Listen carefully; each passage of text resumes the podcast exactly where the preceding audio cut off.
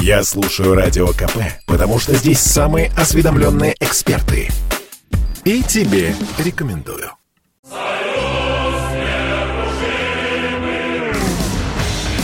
Как уничтожить Советский Союз без единого выстрела? 30 лет падению империи. Спецпроект.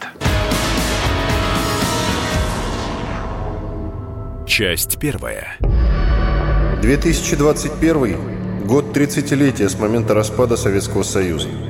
Про причины за это время сказано многое. Главный вывод, что это совокупность факторов. Интересно, что разговоры об иностранном вмешательстве считаются конспирологическими, что не совсем верно. За нашей трагедией в том числе стоят определенные люди с американскими паспортами. И их роль, конечно, не главная, но и далеко не проходная. Расскажем об этих людях – но обо всем по порядку.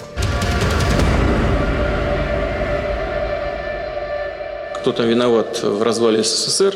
Я думаю, что, конечно, это прежде всего внутренние причины, несостоятельность политической и экономической систем бывшего Советского Союза лежали в основе развала государства.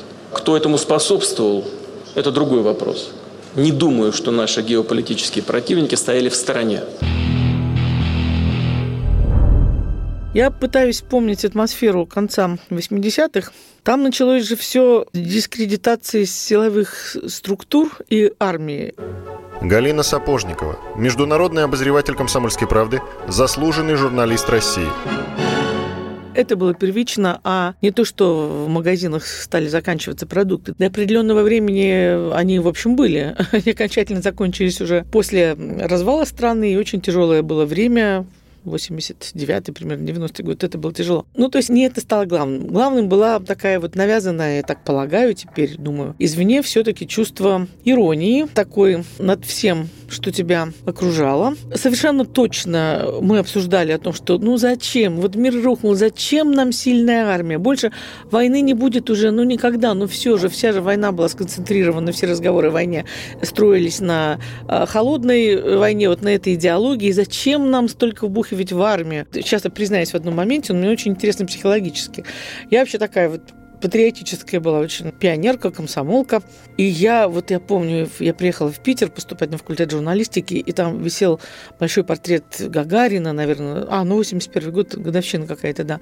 И вот я помню, что-то, у меня аж сердце вот э, застучало, и там слезы э, покатились за гордость, за свою страну, за то, что вот наша страна была пионером в космосе. А потом эта эмоция зацепилась где-то у меня в глубине э, души. И потом, когда начался вот этот либеральный распад, я несколько раз ее вспоминала ну, с каким-то таким вот недоумением. Думаю, ну это же надо, насколько вот я была идеологически замучена, что меня слезу мог вышибить портрет Гагарина. Теперь я опять это вспоминаю и думаю, что за туман меня тогда окутал, когда я начинала смеяться над собой, наивной, которая могла заплакать от гордости этой страны. Это вот, ну, какие-то эмоции я пересказываю, но просто к тому, что несколько раз за это время что-то происходило э, с советским и российским человеком, там, что черное стало стало казаться белыми и наоборот. Но тогда, в конце 80-х, э, действительно часто говорилось о том, что слишком большая территория, зачем нам? Нам будет легче, если мы освободимся от тех, кого кормим. И эти разговоры касались не только россиян, но эту фразу произносили в каждой советской республике. Каждая республика считала, что она кормит все человечество. Маленькая Эстония кормит там э, весь Советский Союз, маленькая Литва. И Россия тоже хотела отказаться от тех, кто спрыгнул на ее хребет. Разговоры о том, что да, было бы, наверное, хорошо, если бы у нас государство было поменьше, велись, но я не могу сказать, что они были столь популярны в России. Все-таки у нас там часть имперского э, мышления отрезляющего сохранялась. Но э, то, что со стороны пытались э, разделить Россию, раздербанить на тысячу кусочков, это точно было, потому что я помню 92-91 год я в Эстонии была на съезде непредставленных в ООН народов, где э, были представители вот Чечни, Удмуртии. Эстония работала с финно-угорскими народами. Я слышала их разговоры, слышала, как на какой-то конференции, допустим, эстонцы говорили удмуртам, вы представьте, как здорово, еще они сами не были независимыми, но они говорили, как классно, вы будете крутые, независимые, у вас будет президент, он будет прилетать в Англию, трапа его будет встречать английский Российской королевы. Вот примерно на таком уровне шла агитация, и вот эти вот мои удмурты, почему я говорю мои, они такие же мои, как и мои эстонцы, потому что я хорошо жила среди одних, жила среди других. Вот удмурты, ну, скромнейшие, в принципе, добрые э, такие люди, доверчивые очень. Вот у них как-то так сразу становились выше, распрямляли плечи, грудь и говорили, да, круто, вот мы у нас президент Удмурт должен быть, э, удмурский главный, и вот попытка расчленения по разным линиям, по линиям национальным, по языковым, она велась очень активно в конце 80-х, начало 90-х, и еще несколько лет назад, тоже время от времени, по линии вот этих э, размежевания малых народов и э, расчленения России по этому признаку, время от времени к этой теме наши недруги возвращаются. Советский Союз к концу 80-х годов лежал на брюхе в экономическом плане. Николай Сванидзе, историк, журналист. У него не хватало уже денег ни на гонку вооружений, которая его в значительной степени погубила, ни на вообще реальную конкуренцию. У него не хватало денег даже на поддержание штанов. Холодная война была, очевидно, проиграна. Она была проиграна стратегически и до этого, когда стало ясно, что в социально-экономическом плане система, которую представляет Советский Союз, так называемая социалистическая, сейчас даже это слово не употребляется, она проигрывает реальной конкурентной капиталистической системе со всеми ее минусами, которые представляют США. Но когда Соединенные Штаты это поняли, они отдали себе отчет в том, что развал Советского Союза им не нужен по одной простой прагматической причине. Им легче иметь дело с одной Москвой, договариваться с одной Москвой, с одним Министерством иностранных дел. Пусть даже там сидят люди no man, как называли там Громыка, человек нет – Пусть даже это будет человек нет, чем 10 людей, которые или нет, или да, но за деньги, с которыми нужно договариваться, пугать, их коррумпировать, покупать, обманывать. И главное, самое главное, что пугало Соединенные Штаты, и неспроста пугало, это распространение ядерного оружия, которое так находится в одном Советском Союзе, а в случае развала Советского Союза находилось бы сразу в нескольких непредсказуемых режимах. И поэтому, снова говорю об этом, это легко проверяются мои слова, сейчас, слава богу, есть интернет, президент Буш-старший торчал в Киеве и уговаривал украинцев, это лето 91 -го года, дорогие друзья, это перед путчем. После путча уже уговаривать было бессмысленно. После августовского путча 91 года. Все уже как крысы с корабля побежали.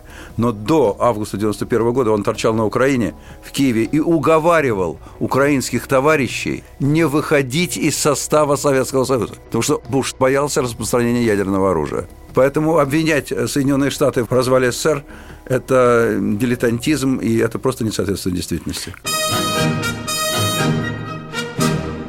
Вы поймите, что Буш же тоже его надо понять, он очень любил американский народ. Алексей Пиманов, ведущий программы «Человек и закон» на Первом канале, президент медиахолдинга «Красная звезда», кинорежиссер. И его американский народ 40 с лишним лет жил под ядерной угрозой. И ему эта страна, которая могла единственная в мире его уничтожить, его народ, он как президент обязан был работать для того, чтобы страна развалилась. Конечно, они об этом мечтали, и а, другой вопрос, что они этого не ожидали, что мы еще сами поможем изнутри. А так на самом деле, да, конечно, это целая программа была, и Шарпа никто не отменял, технологии никто не отменял, и работу с прибалтами никто не отменял, с грузинами никто не отменял, с украинцами западными никто не отменял. Все было так же, как сейчас, примерно работали точно так же. Мы говорим о некой конфедерации, которая устраивала бы американцев. И это был бы такой последовательный развал. Вначале конфедерация, то есть вначале выходит Прибалтика, выходит Грузия, выходит Молдавия там, и так далее. А потом постепенно уже остается Украина, Казахстан, Россия, Белоруссия, Россия. Ну и, соответственно, дальше эта конфедерация, которая вроде бы должна была бы жить, но, поверьте мне, она в нее жила. Я думаю, что такой план был такой. Потому что одномоментное обрушение страны с ядерным оружием, конечно, им не хотелось. Но глобально цель была такая. Она всегда была, чтобы ушла эта мощнейшая страна, которая была единственной конкурентом. Ну, у нас коллективная интеллигенция России вложилась в это как мало кто. И, конечно же, я некий скепсис со стороны нашей интеллигенции по поводу этих претензий периодически наблюдаю, что типа это мы, что ли, развалили Советский Союз? Захар Прилепин, писатель. Да, безусловно, конечно же, определенная усталость от советской системы, нехватка пластинок Rolling Stones и стрингов, она сказалась на населении, но тем не менее та степень взвинченности, которая была достигнута через сверхтираж журнала «Огонек», газеты «Московские новости», вообще всех толстых журналов, кроме нашего современника, то количество аномальных фейков, манипуляций и претензий, которые высказала российская интеллигенция по отношению к советскому режиму, вынесло просто сознание советских граждан. И именно эта подготовка пятилетняя массированная, она и дала вот эту возможность так или иначе совершить подобный, прямо скажем, переворот. Но я считаю, что в масштабном смысле Яковлев, конечно, за этим стоял. Одна из самых мрачных и отвратительных фигур, с которой все было понятно еще там в 80-м году, когда его сдвинули в Канаду на посольскую какую-то должность. И вот потом он вернулся, и вот э, он один из такой Мариарти, своеобразных советских медиа, который так или иначе руководил этим процессом и получал от этого огромное удовольствие. Так что вот если главная претензия, то Яковлеву. «Московские новости» — это газета, которая просто напрямую была им создана и являлась одним из авангардных медиа в этом смысле. Но дело в том, что советская система, в том числе и медиасистема, она была построена вот централизованно, и когда наверху поступал сигнал, что сегодня вот это возможно, что так теперь можно говорить и делать, постепенно, как ранее э, все включались в социалистическое соревнование в субботниках там или где угодно, в шахтах и в столеварных своих предприятиях, вот также включились все в, в глобальное общесоветское соревнование по дискредитации советского строя. И, собственно, Яковлев дал этому старт через ряд СМИ, которые ему принадлежали напрямую и через ряд СМИ, которые так или иначе опосредованно находились под его воздействием. Как уничтожить Советский Союз без единого выстрела? 30 лет падению империи. Часть вторая. Было дело так. Долгое время мы жили в святом убеждении, что все, что с нами происходит, это впервые. Галина Сапожникова, международный обозреватель «Комсомольской правды», заслуженный журналист России. Потом, когда мы увидели повторяемость ситуации, в частности, с цветными революциями, начало доходить, что, видимо, что-то это не так, что-то, э, видимо, существует некая теория, и тогда прочитали все 189 способов ненасильственного свержения власти, э, книга «Диктатура к демократии», написанная Джина Шарпом, и пошел перекос в другую сторону, то есть главным врагом российского человечества сделали его. Он над этим потешался. Когда мы с ним встречались в Бостоне, в его крошечном институте имени Эйнштейна, он э, потешался, будучи уже глубоким стариком, таким дряхлым. Он говорил, ну, посмотрите на меня, какой я монстр. У меня руки дрожат, я с трудом управляю своим телом. Мог ли я, такой маленький человек, один разрушить Советский Союз? Он э, довольно, ну, не циничен, но он трезво говорил о том, что, во-первых, что твою теорию я написал, изучая труды Толстого и истории русской революции, потому что самые главные опыты, которые он смог э, запечатлеть и осмыслить, для него были корнями нами происходили именно с того периода жизни. Но вот он четко говорил, что э, Советский Союз разрушил не я, вы его разрушили сами, потому что очень этого хотели. Но меня потряс один факт, который он рассказывал. Мы с ним в основном говорили о прибалтийских делах, о том, что вот э, я искренне считала, что события в Литве января 91 года были первой цветной революцией на территории бывшего Советского Союза, приведенной по классической теории. И так как я работала в это время в странах Балтии, в Таллине, правда, я ему вот говорю, вот, господин Шарп, надо же, как мы с вами не встретились. Э, в одно время ходили по одним улочкам, вот вы приезжали в Прибалтику, я там жила в Таллине. Он говорит, а я не приезжал в Прибалтику, я туда приехал уже после событий 91 года в Вильнюс. Я говорю, а как? Э, каким образом? Вы же массу людей консультировали из Прибалтики, я их имена знаю. Там Райва Вара в Эстонии, э, Аудрис Буткевичус в Литве. Он говорит, а я со всеми в Москве встречался. Я говорю, то есть в Москве? То есть он говорит, да так, вот в 90-м году какие-то люди снимали Институт Академии наук, я туда прилетал, туда приезжали представители советских республик, и я им читал лекции и учил, как разрушить Советский Союз.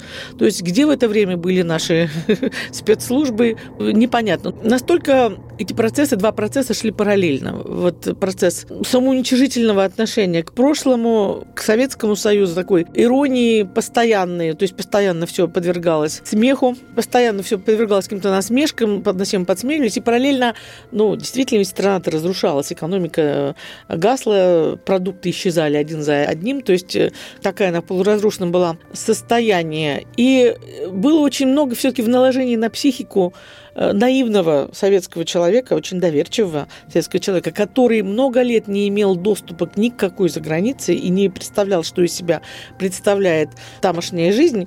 Э, в общем, это имело очень такой определенный, очень важный эффект. То есть все журналисты-международники, которые говорили о загнивающем капитализме, они были подняты на щиты и обсмеяны, хотя вот сейчас я их частенько вспоминаю. Получается, что не сильно они и врали о том, что не весело перед Рождеством в Париже, потому что и клашары, и дикие цены за отопление, электричество и энергетику, то, что мы сейчас наблюдаем в нынешней Европе, и безработица, то есть, ну, все ведь это, в принципе, оказалось тоже правдой, но было подано так, что вот они за государственный счет врали много лет, работали на институт пропаганды, и люди, советские люди, которые не имели возможности поехать не только проверить на себя, они как туристы-то не могли поехать, а уж не то, чтобы пожить и примерить на себя какие-то критерии. Они, в общем, верили и думали, что надо полностью разрушить весь старый советский мир. Э, это было все абсолютно неправильно, в каком мы таком онемении, отуманивании жили. Надо все разрушить, все начать сначала. Конечно, там уже поработали там уже элиту подводили определенную. Вы же понимаете, что Шарп тоже не, не дурак. И технологии уже были. Мы видели это все, как это происходит. Алексей Пиманов, ведущий программы «Человек и закон» на Первом канале, президент медиахолдинга «Красная звезда», кинорежиссер. Мы видели, как э, это делается именно в республиках, где национализм это вот всегда был номер один. Прибалты, понятно, и обиженность. Другой вопрос, что грузины для меня в этой ситуации были очень удивительны, потому что я до сих пор им всем говорю, а вы забыли, как вы просились в Российскую империю, а Екатерина боялась вас взять, потому что понимала, что это война с Турцией, погибнут русские мужики за вас, что у вас только христиан, не вырезали мусульмане. Вы за это забыли, вы сейчас там обсуждаете, там, что вас там кто-то оккупировал там, в конце 18 века, чушь несете. Я им это всем говорил. Но грузины меня тогда удивили очень сильно. Потому что республика, по-моему, жила, если была не номер один по уровню жизни, то в тройку входила точно. Как и Прибалты, кстати. На национализме очень легко сыграть. Это, к сожалению, к огромному бомба замедленного действия, она работает э, почти безотказно. И, потому что, понимаете, опять же, все же от живота шло. Что объясняли украинцам? Вы поговорите с ними сейчас. Мы кормим эту лапотную Россию, они там это, мы, мы их кормим, латыши, эти маленькие. Мы кормим эту Россию, потому что там э, грузины. Мы кормим эту Россию, потому что вот это, потому что, потому что. А Россия при этом такая вот, потому что мы, мы же система образующая была республика, поэтому мы должны были поднимать окраины. Мы же не а, англичане, которые заходили и забирали все себе самое лучшее. Мы же все отдавали, потому что русский народ, он же такой пассионарный очень. И лучше пусть грузины хорошо живут, прибалты хорошо живут, зато они к нам хорошо, как сейчас, кстати. Мы то же самое. Лишь бы они про нас хорошо говорили. Да зачем они нам нужны? И тогда все произошло, тогда все произошло именно так. А дальше очень точечно, очень понятно выбирали республики, которые попрут, что называется, с помощью которых можно протаранить Советский Союз. Дальше все межнациональные конфликты, как они возникают, мы уже тогда понимали, Орш началась, Карабах тот же начался, там все было понятно. Было понятно, что заложены такие мины, на которые просто давили, и которые провоцировали и так далее. Но обидно, потому что я честно вам скажу, я до сих пор просто с ужасом вспоминаю это время и все время думаю, как же не хватило тогда просто десятков умных людей во власти, которые бы просто построили все по-другому. Просто сам процесс. Не надо было оставлять так, как было. Не надо. Зачем? Вначале надо строить экономику, потом надо строить политику. Нельзя сделать все наоборот. Теперь назовем имена людей, которые писали методички и отвечали за реализацию специальных программ по постепенному уничтожению СССР. Целью этих планов являлась ликвидация Советского Союза методами пропаганды. Невидимые удары были нацелены на разобщение национальности и социальных групп, потерю традиций, нравственных ценностей, моральное разложение населения страны. Эти люди – Збигнев Бжезинский, Ричард Пайпс, Генри Киссинджер и Джин Шарп – о них подробнее. Во многом те методики, которые он разработал в 70-е 80-е годы, оказалось, что они действенны на территории множества стран, не только Советского Союза. Павел Пряников, историк, основатель телеграм-канала «Толкователь». Джин Шарп, его вот методики применялись впервые. Это Бирма, 70-80-е годы, это Тибет, такая неудачная попытка была в Китае. Кстати говоря, и Китай за две недели до Тяньаньмэня он прибыл туда, но был выдворен китайскими властями. То есть он считал, что эти методы универсальны для любой страны. что вот есть как в наборе Лего, есть набор неких действий, вот он их насчитывал как раз 198, вот его книжка 198 ненасильственных методов. И Джин Шарп пришел к этим методам, изучая, он, как он сам говорил, изучив 212 революций и госпереворотов во всем мире в 20 веке. В частности, например, он восхищался революцией 1905 года и Лениным, считал, что Ленин один из величайших организаторов а, практических а, и теоретических действий, ставил в пример, как это было организовано в 1905 году, изучал методы Ганди, считал, что идеи Льва Толстого, они тоже применимы в ненасильственных методах свержения власти. И вот, изучив а, все это в течение примерно 20 лет в Оксфорде, в английском, и после этого был замечен а, ЦРУ. Здесь вообще нужно кратко сказать о том, что Джин Шарп начинал как крайний левак, троцкист, отсидел даже 9 месяцев в американской тюрьме за то, что не хотел участвовать в Корейской войне, уехал из США и 9 лет жил вне США, в Норвегии и Англии. И вот вдруг что-то такое случается, и он в конце 60-х годов возвращается в Соединенные Штаты Америки. Становится профессором Массачусетского университета, затем основывает фонд с громким названием имени Альберта Эйнштейна. И вот такая странная метаморфоза. Вроде бы он сам человек не амбициозный, не очень богатый, ему не хотелось какой-то большой известности, он редко куда-то выезжал и выступал, жил в своем доме в таком большом, ну, довольно-таки обшарпанном. Но вот как интересно, что, видимо, им двигали какие-то скрытые амбиции, ему казалось, что вот его идеи, такой как профессор Мариарти в Конан Дойле, вот эти идеи могут двигать мировые процессы. Ну вот он занимался действительно систематизацией протестных движений и созданием универсальных методик, которые подошли бы для любой страны. В Москву приезжал, действительно, так и было, я даже точную дату нашел, посмотрел, это 21-23 ноября 89 года. Вот три дня провел Шарп, действительно давал консультации а, будущим лидерам демократической России, а, там движение Гайдара и, и тому подобное. Это, называлось Демократическая Россия, так и называлось, да, движение. Прибалтика это 90-91 год. А, деньги у него были. Например, он сам признавался в одном из интервью, что в первой цветной революции на Украине 2004 год он послал лично свои 6 тысяч долларов участникам этой революции на то, чтобы они купили там какие-то книжки, еще что-то. Ну, то есть бедный человек не будет посылать, э, старый человек, на тот момент ему уже было около 80 лет, не будет посылать 6 тысяч долларов э, просто так каким-то незнакомым людям. И вот, начиная в 85 году, он пишет книгу «Как сделать Европу непобедимой». И вот с 85 года эти методики пошли в жизнь. Он уже пожилой человек, напомню, родился в 28 году, ему вот уже около 70 лет. И вот эти методики сыграли свою роль и в Югославии, и в Грузии цветные революции, и на Украине, и цветные революции в Тунисе и так далее.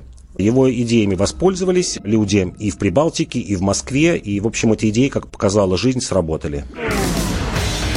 Как уничтожить Советский Союз без единого выстрела? 30 лет падению империи.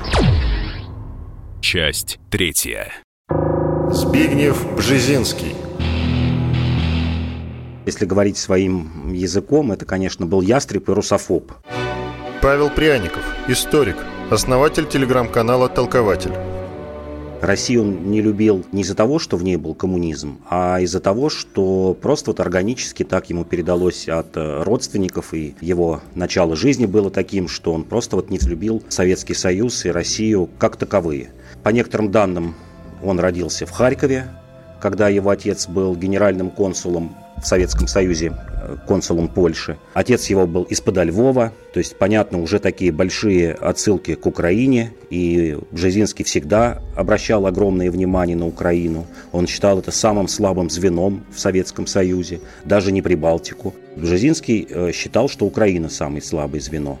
И, в общем-то, наверное, оказался прав. Бжезинский женился на дочке президента Чехословакии Бенеша – которому тоже, в общем-то, советская власть была такой занозой, лишила его президентства. Бенеш был президентом Чехословакии вот как раз до аннексии Германии в 1938 году и затем с 1945 по 1948 год. То есть можно понять, что, вот, в общем-то, с юности Бжезинский не любил Советский Союз и Россию. И однажды, если забегая вперед, однажды, это, по-моему, 2012 год, когда его один французский журналист спросил, ну вот видите, ваша мечта сбылась, коммунизма нет, Россия теперь без коммунизма, вы боролись против коммунизма, говорит, нет, вы что, я боролся не против коммунизма, я боролся против России как таковой, потому что считаю ее самым опасным соперником для США, как бы моей, моей второй родины, и для моей малой родины Польши и вообще государств Восточной Европы. Он предсказывал действительно подъем национальных окраин на Советском Союзе и приложил сам к этому руку, к тому, чтобы национальные окраины заполыхали. В первую очередь, понятно, это Кавказ, Украина и Прибалтика. Он говорил, что в самом начале Советского Союза, в самом начале существования заложено мина замедленного действия, это право республик на выход из Советского Союза. Он считал Горбачева слабым довольно-таки лидером. Он считал, что Советский Союз взвалил себя неподъемную ношу, помогая социалистическим режимам по всему миру, а самое главное Афганистану. Вот Афганистан он считал своей главной заслугой, что ему удалось втянуть Советский Союз в Афганистан в 1979 году. Бжезинский об этом говорил еще летом 1979 года, еще за полгода до того, как СССР вошел э, в Афганистан, он пытался провернуть ну, вот такую разведывательную или там спецоперацию по вовлечению в Советский Союз, по выпуску фальшивок, по спонсированию исламистских сил, тоже один из вопросов от французского журналиста позднее о том, что не испытывает он угрызение совести, что именно он раздул исламизм, исламистские банды, и в том числе Бен Ладена. Вот фактически он нашел, отмыл и отправил воевать его в Афганистан. Он сказал, нет, потому что как бы все нормально было.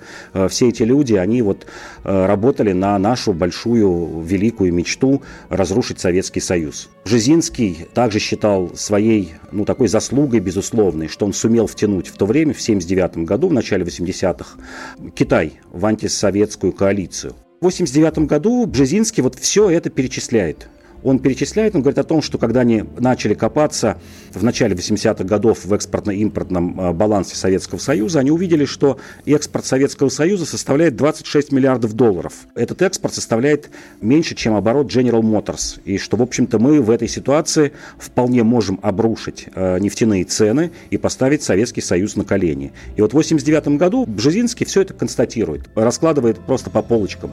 Все эти фактически признается во всех тех спецоперациях, которые он проводил ну, под его руководством, не только он, но в том числе с конца 60-х годов. Бжезинский э, до последнего дня, до своей смерти, продолжал оказывать влияние на внешнюю политику. Был первым директором трехсторонней комиссии, ну, как не относиться к конспирологии, но тем не менее, к такому тайному клубу, который был создан Дэвидом Рокфеллером в 1973 году. И Бжезинский продолжал исполнять вот такую тайную, может быть, в, в каком-то смысле аналитическую работу для спецслужб Америки. А про Украину он говорил, да, что Украина будет таким вот основным краеугольным камнем в санитарном кордоне кордоне вокруг России.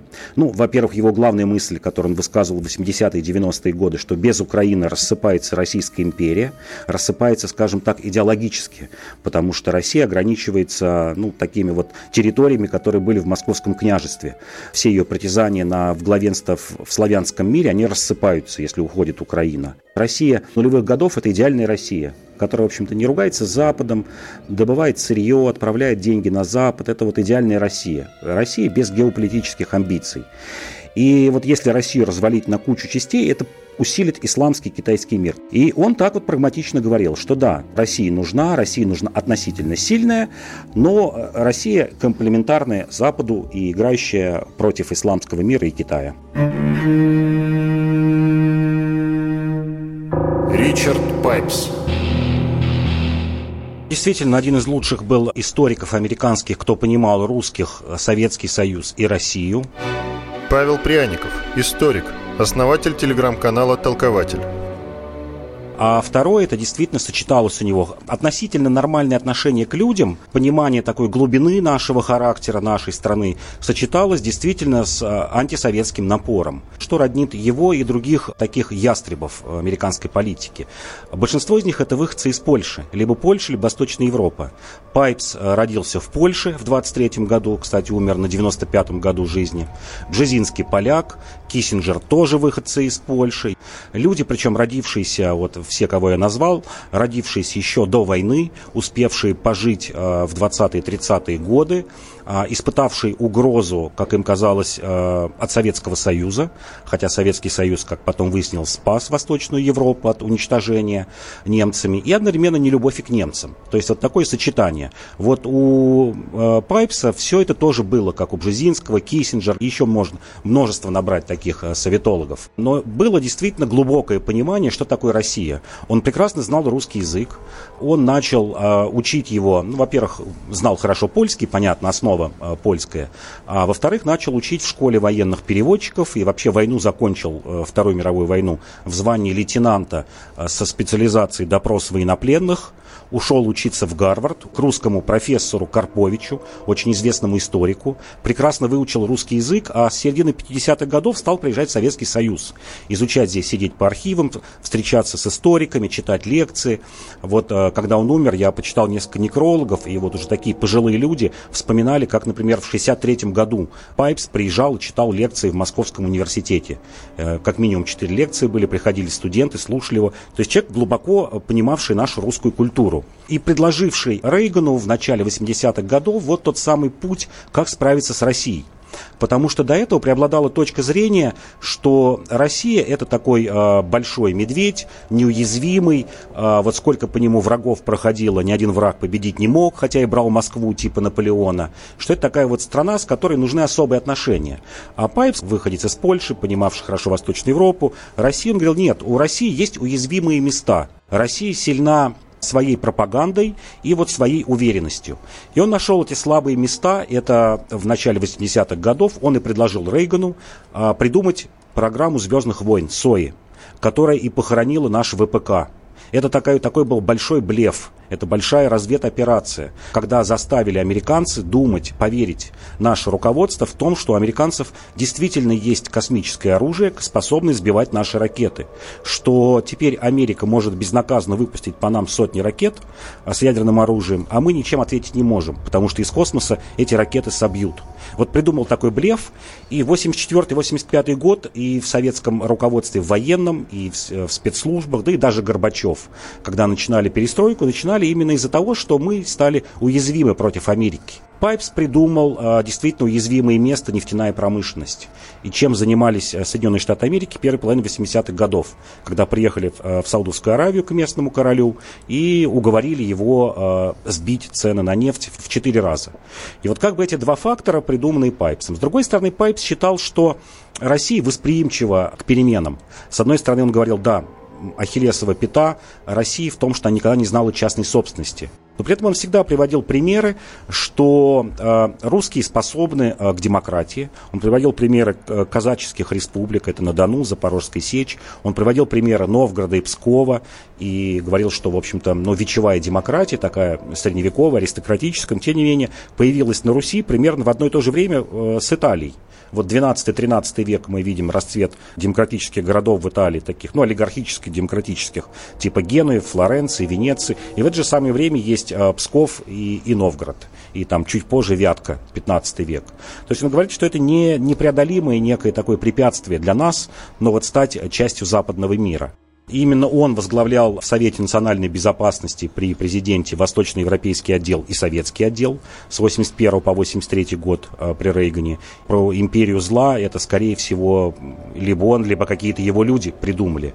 Он был евреем польского происхождения, но русофобия его связана, я думаю, в том числе и с этим. На него, конечно, повлияла Вторая мировая война. Они в 1939 году вместе с родителями с трудом сбежали через Италию в США. У него остались родственники в Польше, которые пострадали от советского режима режима. Он относился к России, э, не сказать, чтобы вот с такой ненавистью, как, например, у того же Бжезинского была. Вот у Пайпса все же этого не было. Как уничтожить Советский Союз без единого выстрела? 30 лет падению империи. Часть четвертая.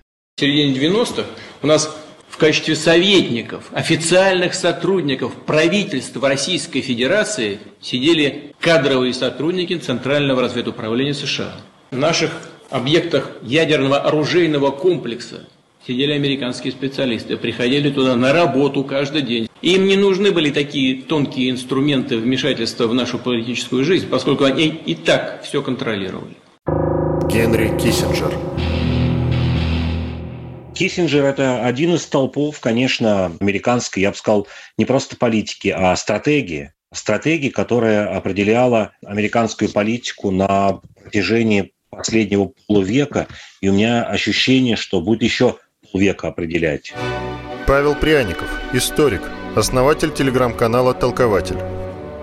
Это человек глыба, это человек действительно, как еще раз повторю, который определяет всю внешнюю политику, человек, который сделал Китай супердержавой, человек, который помог победить Америке в холодной войне, Безусловно, все эти люди, начиная с 40-х годов, с того времени, как началась холодная война, все понимали, что это основной противник. Первое, что нельзя допустить горячую войну, один из принципов Киссинджера и вот всех этих людей. То есть эта победа должна пройти без прямого участия военных сил Советского Союза и Америки. Сейчас, видимо, предполагается, что между и Америкой или там ее союзниками и Россией тоже не должно быть горячей войны. Побеждать надо другими методами. И их принципы, конечно, легли в победу над Советским Союзом. Первый принцип – уметь ждать. Все они понимали, что эта победа не будет легкой, она не произойдет там за 5-10 лет. К началу 50-х еще была разработка планов там, нанесения ядерных ударов и засылка диверсантов НТС – самолетов к нам, и, в общем, какие-то и спонсирование или так, кураторство западноукраинских и прибалтийских националистов.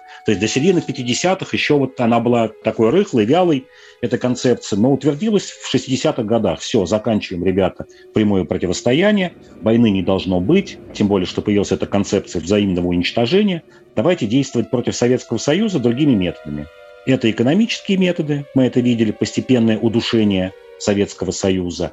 Это, я бы так сказал, даже не прямой подкуп элиты, а я бы сказал соблазн. Ввести в соблазн высшее руководство партии с сотрудничеством с Западом и западными благами типа Горбачева, Шеварнадзе и тому подобных людей, соблазним их западными ценностями. Это даже не прямой подкуп, а просто надо говорить о том, что да, вот у вас будет все так же. Киссинджер говорил, что если ты победил противника один раз этим оружием, то, скорее всего, ты победишь и вторым. Не нужно ничего изобретать. И вот все то, что они применяли против Советского Союза, особенно активно с конца 70-х годов и вот до начала 90-х, мы это вполне увидим и уже видим в отношении России.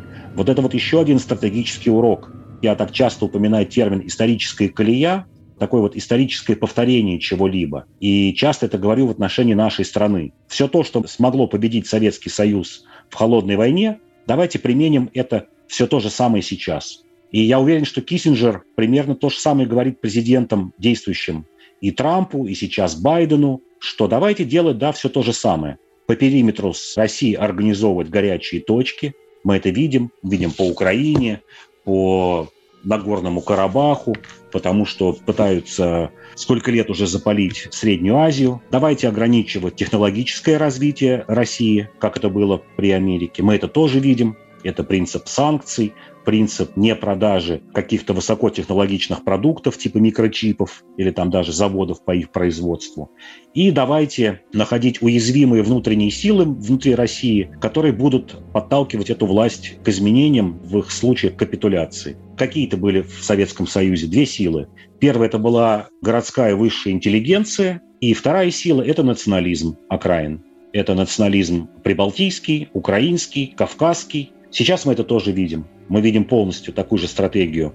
И, кстати говоря, Киссинджер и покойный Бжезинский в одном из последних интервью говорил, что ставка будет на русский национализм что если Советский Союз разрушал национализм ее окраин национальных, то теперь будет ставка сделана на русский национализм. Вот мы видим все то же самое. Городская интеллигенция, которая ходит, протестует, что-то говорит, и нужно ее поддерживать фондами, грантами, какой-то моральной поддержкой, обучением и так далее национализм, ничего не меняется. Можно взять кальку какой-нибудь условный 83 год, вот все, что тогда делалось в 83 году, переложить на современную Россию, посмотреть, что процентов на 90 это будет совпадать. И это тоже политика, стратегия, утвержденная Киссинджером. Хорошая, еще раз повтори.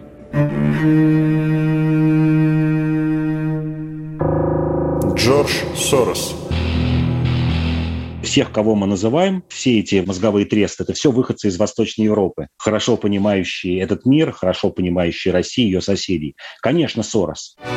Павел Пряников, историк, основатель телеграм-канала «Толкователь». Сорос – это такой гуманитарий, он, конечно, не политолог. Все люди все же были так или иначе вовлечены в американскую политику напрямую. То есть были советниками президентов, занимали посты в каких-то комиссиях, межправительственных организациях.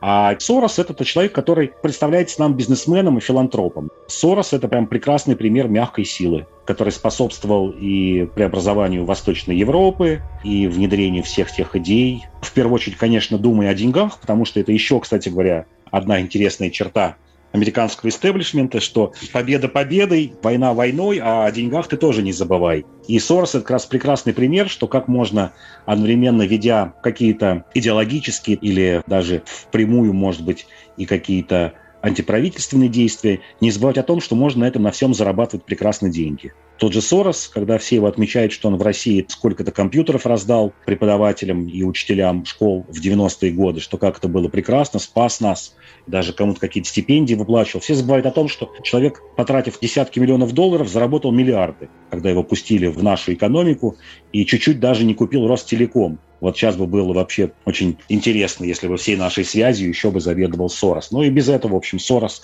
заработал миллиарды. И Сорос, кстати говоря, даже на своей родине, в Венгрии, репутация такая, что его там весь истеблишмент чурается. Несмотря на то, что это его родина, но отношение к Соросу даже там не очень хорошее. Вот эти граждане, которых вы назвали, это их работа. Захар Прилепин, писатель. И мы занимались той же самой работой, и будем, и обязаны заниматься идеологической работой, направленной на ослабление своего геополитического противника. И они ее исполняли, по-моему, даже не особенно надеялись на результаты. И если бы не позиция российской интеллигенции и Михаила Сергеевича, и особенно Раисы Максимовны, которая, конечно же, обладала колоссальным влиянием на своего мужа, и не позиции Бориса Николаевича, так или иначе, само поддержанная интеллигенция, ничего бы не произошло. Любой Киссинджер, любой Даллас, все эти люди ничего бы не сделали, если бы вот не наш, как это сегодня называется, креативный класс. Я всегда говорил, не вы эту страну собирали, не вам ее распиливать. Алексей Пиманов, ведущий программы «Человек и закон» на Первом канале, президент медиахолдинга «Красная звезда», кинорежиссер. Когда Борис Николаевич приехал в Беловежскую пущу, и, как я всегда говорю, имея килограмм 400 грамм мозга, я не знаю точно, но у обычного человека примерно такой вот вес, он вдруг возомнил, имея, на мой взгляд, не самое лучшее образование, не понимая причины следственной связи, почему элита царской России сдала страну и к чему она привела страну к 17 году, и как это произошло. Не понимая, что такое был взрыв 17 года, какая цивилизация ушла и какая пришла, не понимая, почему красные выиграли у белых, почему потом страна развивалась так, как развивалась, почему случился 37-38 год, почему такая война была, почему был Хрущев. Это надо образовываться очень много десятилетий, чтобы понять причины следственной связи. А человек мне кажется, был достаточно такого среднего образования и кругозора. И он, когда приехал, он Кемскую волость, Крым, отписал, Украину отписал, Беларусь отписал. Я сейчас задаю вопрос. То есть ты одним росчерком своего пера перечеркиваешь жизнь целых десятков поколений. Ты кто такой? Почему ты не посоветовался? Почему ты не собрал народ? Почему ты не провел, в конце концов, по поводу этого референдума? Как ты можешь принимать решения, да еще не в трезвом виде, вот такие решения где-то там в лесах Беларуси. Как? Что это за психология людей, которые могут себе позволить, это как же надо не понимать, где ты, как ты, что ты, кто ты такой, что такое вокруг тебя, что это за мир, как он собирался, как вообще и культура, вообще ничего не понимать. И вдруг взять вот так вот раз и расписать. А Крым? Вы знаете, что в Крыму 20 января 1991 года прошел референдум законный. Какие там вопросы стояли? Это референдум, который состоялся с разрешения – руководство Украинской ССР, члена ООН в тот момент, и руководство СССР, члена ООН в тот момент, законных правительств, был законный референдум, на котором стоял два вопроса. Первый – вызов возвращения, там я могу сейчас в формулировках ошибаться, ну, примерно смысл скажу, вызов возвращения статуса Крыма как автономной республики. И второе – вызов вхождения Крыма в состав СНГ, не в Украине, а в СНГ. Тот же самый результат, который был вот спустя 24 года. Один в один. Когда мне сейчас говорят, что Крым как-то там законно, незаконно проводил референдум, ребята, вернитесь туда, в январь 91 года. Так вот вопрос, знаете, почему Кравчук так был уверен, что Ельцин поставит вопрос Беловежской пущи о Крыме? Если бы Ельцин тогда сказал «Крым наш», извините за такой нынешний сленг, все, Кравчук бы это бы отдал бы 100%. Вопрос, почему Ельцин это не сделал? Это говорит об уровне образования, о том, куда он торопился и так далее, и так далее, и так далее. И зачем он это делал.